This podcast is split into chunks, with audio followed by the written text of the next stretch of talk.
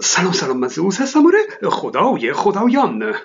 قبلا در کلیپ 139 در مورد خود ثابت انسان صحبت کرده بودم.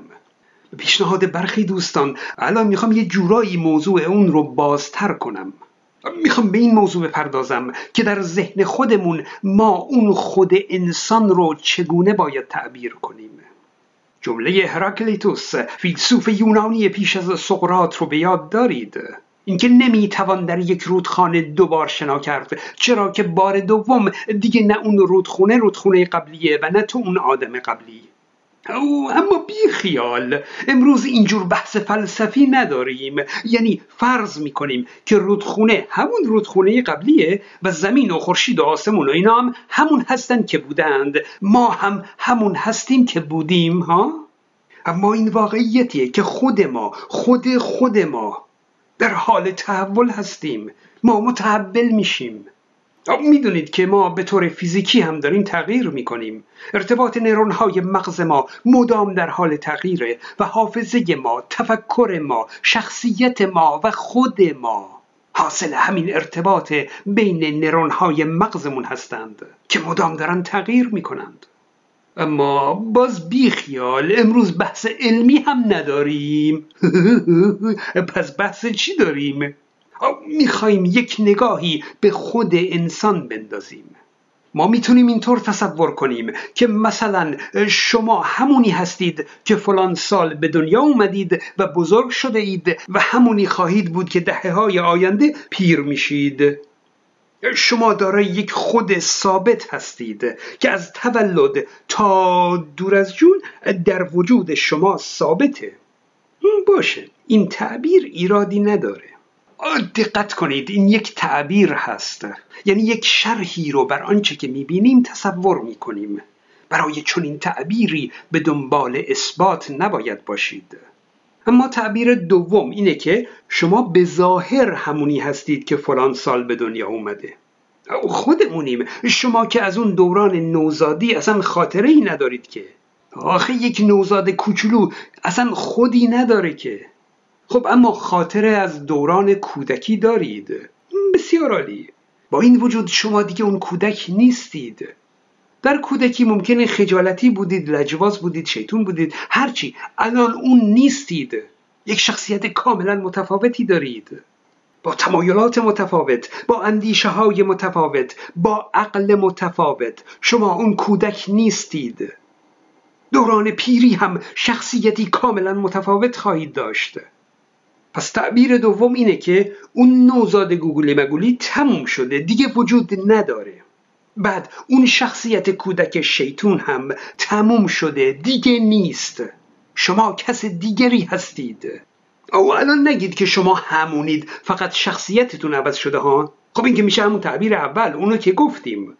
تعبیر دوم اینه که شما خود شما دیگه اون کودک نیستید یک انسان دیگه با خصوصیات و ویژگی ها و شخصیت و خود دیگه ای هستید. همینطور در تمام مراحل دیگه زندگی خود انسان در تغییره. یعنی فقط موضوع سه مرحله کودکی جوانی و پیری نیست. با گذشت زمان هر مرحله از زندگی رو می‌تونید به یک خود جدید تعبیر کنید. شما در هر مرحله یک خود جدید هستید. برخی تحولات زندگی هم موجب تغییر شدیدتر این خود انسان میشه.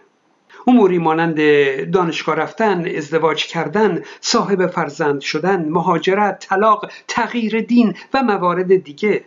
اینها اون خود انسان رو وارد مرحله دیگه از زندگی می کنند مثلا تا قبل از ازدواج اعضای خانواده شما کسان دیگه ای بودند. پدر مادر برادر خواهر. اما بعد از ازدواج دیگه شرایط محیطی شما تغییر می‌کنه. دیگه اعضای خانواده تغییر کردند. مسئولیت های شما در زندگی تغییر کرده و همین به سرعت موجب تغییر اون خود شما میشه. اون وقت وقتی خاطرات گذشته رو مرور می کنید مثلا فرض کنید 5 6 سالی از ازدواجتون گذشته و الان دارید به قبل از ازدواجتون فکر می کنید می بینید که در برخی مسائل چقدر خام بودید. چقدر بی تجربه و اشتباه عمل کرده اید خب چون در واقع خود شما تغییر کرده و عقل شما هم کاملتر شده. در اینجا پروفسور داوکینز میگه مردی که سن 20 سالگی یه ساعت مچی میبنده اگه سن 50 سالگی هم همون ساعت مچی رو ببنده خب این ساعت همون ساعته. اما این مرد مرد نیست. همه اتم های بدن او تغییر کرده و نو شده. میگه من دیگه اون بچه ای که بودم نیستم. اون بچه ای که بودم دیگه مرده. پس همین یک زندگی رو در این دنیا می‌تونید به چندین زندگی مجزا تعبیر کنید. انگار که از این زندگی در میاید و وارد اون زندگی بعدی میشید. او این خیلی شبیه باور به تناسخ هست. اما خب این تعبیر تناسخ به حساب نمیاد. گفتم شبیه اونه. ادیان هندویسم و بودیسم و سیک ها و غیره تناسخ رو برای زندگی هایی که وجود ندارند و تخیلی هستند به کار بردند. اما این زندگی شما وجود داره و حقیقی هست. پس این تعبیر شما برای این زندگی حقیقی هم ایرادی نداره.